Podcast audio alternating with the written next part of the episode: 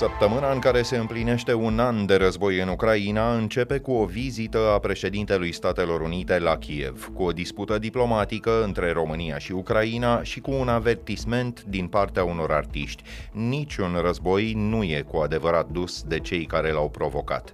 E luni, douăzeci februarie. Ascultați știrile zilei de la Recorder.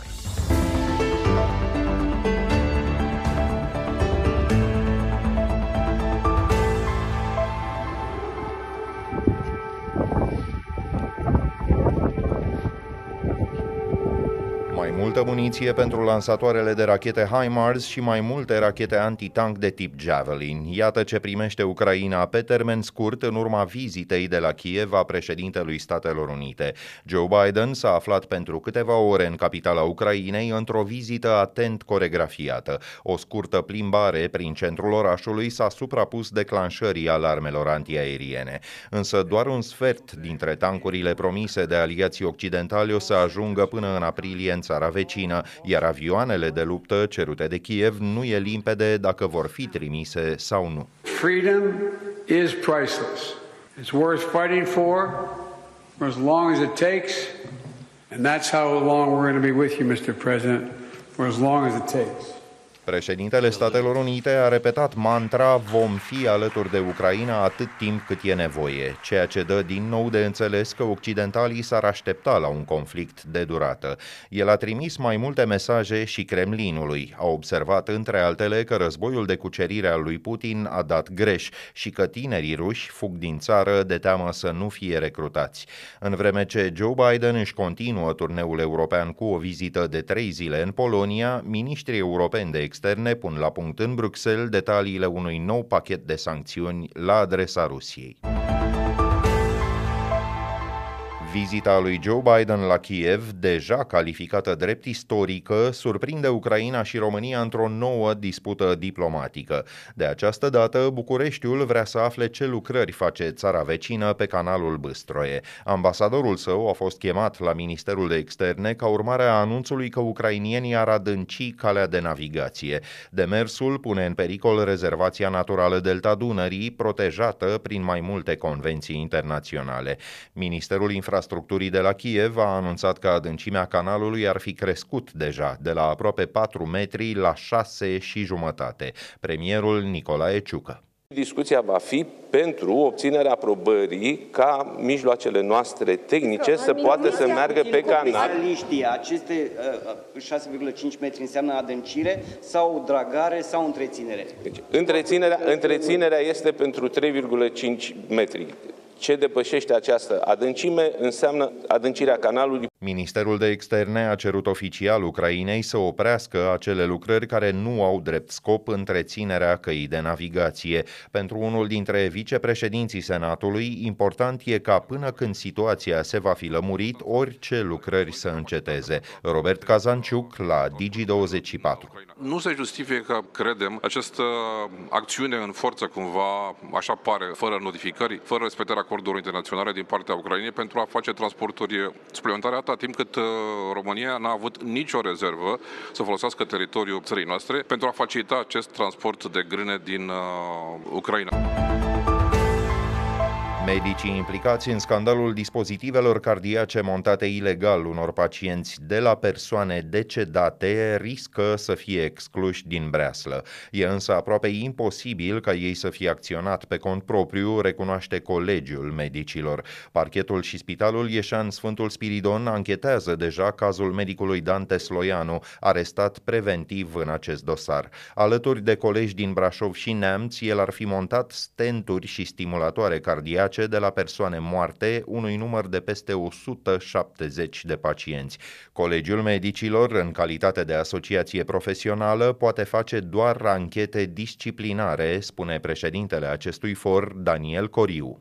Simultan, bineînțeles, va fi o anchetă a procuraturii, o anchetă penală care este în curs și, bineînțeles, poate foarte relevant va fi ancheta administrativă, ancheta spitalului, pentru că acolo avem nevoie de foarte, foarte multe răspunsuri situația este din două mii șaptesprezece, deja aproape cinci ani, probabil există protocoale, o faptă pe care noi acum descoperim că era ilegală, cum s-a putut întâmpla cinci ani? Nu e posibil ca doar doctorii implicați să fi știut despre cele întâmplate, corect? Asta nu corect. Deci asta ține pur și simplu de administrația spitalelor. Administrația spitalelor nu are absolut nicio apăsare de conștiință când se confruntă cu o astfel de grozăvie? Dacă a existat o procedură, pentru că eu nu văd cum se poate întâmpla ceva într-un spital fără să existe o procedură, atunci cel care a făcut această procedură trebuie să răspundă. Aceste proceduri erau de contact de Casa Națională. Deci este un, un adevărat lanț, un circuit foarte consistent. Se întâmplă mult mai mult decât implicarea unui doctor. Fără a generaliza, domnule profesor, nu e acesta un nou caz de un cinism extrem într-un sistem de sănătate în care te costă și să pășești? Da, este un caz dramatic, cu certitudine. Trebuie cercetat, găsit cauza și eliminată cauza. Această neîncredere care deja există față de preasla medicală se adâncește și nu este în regulă. Pacienții și prezintă de la medici. Doi copii de zece și de treisprezece ani ar fi fost agresați sexual de un călugăr și de un îngrijitor de la mănăstirea Frăsinei din județul Vâlcea, așa afirmă surse judiciare citate de cotidianul Libertatea. Potrivit acestora, abuzurile s-au petrecut încă din vara lui două mii douăzeci și unu, iar unele dintre ele ar fi fost filmate. Cei doi adulți se află acum în arest preventiv. Cu circa două luni în urmă, la mănăstirea Frăsinei a izbucnit un alt scandal. Mitropolitul Frăteniei a închis o mică biserică din cadrul complexului pentru că acolo aveau acces și femeile. Mitropolitul Irineu a semnat inclusiv un, citez, document cu legământ cu blestem, care îi viza pe toți preoții care aveau să mai oficieze acolo. Aproape orice s-ar întâmpla în România, reacția standard pare să fie închiderea școlilor. În vreme ce încă inventariază numărul instituțiilor cu risc seismic ridicat, Ministerul Educației anunță că ele ar putea să treacă din nou la învățământul online. Un cutremur de suprafață de cinci virgulă șapte grade a produs săptămâna trecută mai multe pagube în Gorj. El a fost urmat de sute de replici. Numărul școlilor în pericol să cadă nici măcar nu este public, dar premierul vorbea săptămâna trecută de aproape două sute. Ministrul Educației, Ligia Deca. Vom lucra împreună cu autoritățile publice locale pentru a reloca acolo unde nu se mai poate desfășura activitatea în acele corpuri de clădire. Vor avea posibilitatea elevii să continue să învețe online în cazul în care nu vor putea fi relocați și nu vor dori să se întoarcă într-o școală cu risc seismic? Dacă vom ajunge într-o astfel de situație, vom analiza. Pe de altă parte, încă un cutremur de șase virgulă patru grade s-a produs în regiunea de graniță dintre Turcia și Siria în această seară. Seismul a provocat panică și pagube suplimentare în localitățile și așa greu încercate de cutremurele și mai puternice de pe șase februarie. Seismul de astăzi a fost de asemenea resimțit în Egipt și în Liban. Catastrofele naturale din această lună au făcut peste patruzeci și șase de mii de victime în Turcia și în Siria, potrivit bilanțului oficial. Peste un milion de persoane au rămas fără locuințe. La rubrica Fast Forward, alte știri care ne-au atras atenția pe parcursul zilei. P S D i-a găsit înlocuitorul lui Niculae Bădălău la Curtea de Conturi după ce fostul vicepreședinte al Autorității de Audit a fost arestat preventiv pentru corupție. E vorba de Camelia Pricopie, care a lucrat vreme de opt ani la o unitate S R I, iar acum e angajată a Băncii Naționale. Chimistă de profesie, Camelia Pricopie e soția unuia dintre cei mai influenți rectori din România, Remus Pricopie, fost ministru al educației. Autoritatea de audit are un rol foarte important în verificarea cheltuirii fondurilor europene.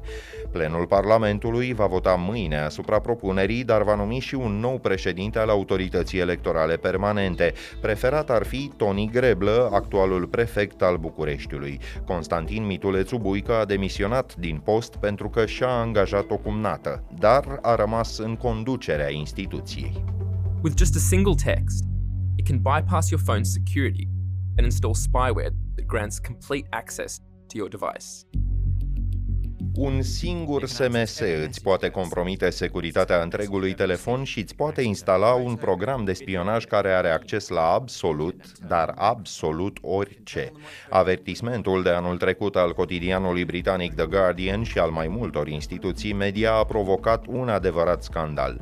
Mai puțin în Ungaria, unde ministrul Justiției, Judit Varga, califică drept o făcătură a stângii politice o misiune de anchetă a Parlamentului European asupra utilizării programului de spionaj cibernetic Pegasus.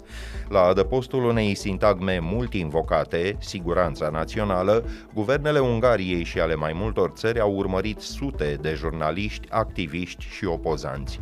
Misiunea de anchetă, formată din zece eurodeputați, se va afla în Ungaria timp de două zile. Judit Varga a refuzat să discute cu membrii acesteia.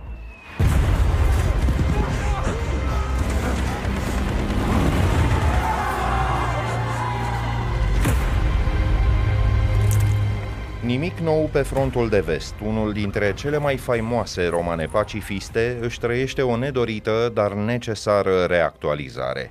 A treia ecranizare a cărții lui Erich Maria Remarque, regizată de Edward Berger, a câștigat numai puțin de șapte premii ale industriei britanice de film. Seara BAFTA e cu îndreptățire considerată încălzirea pentru Oscaruri.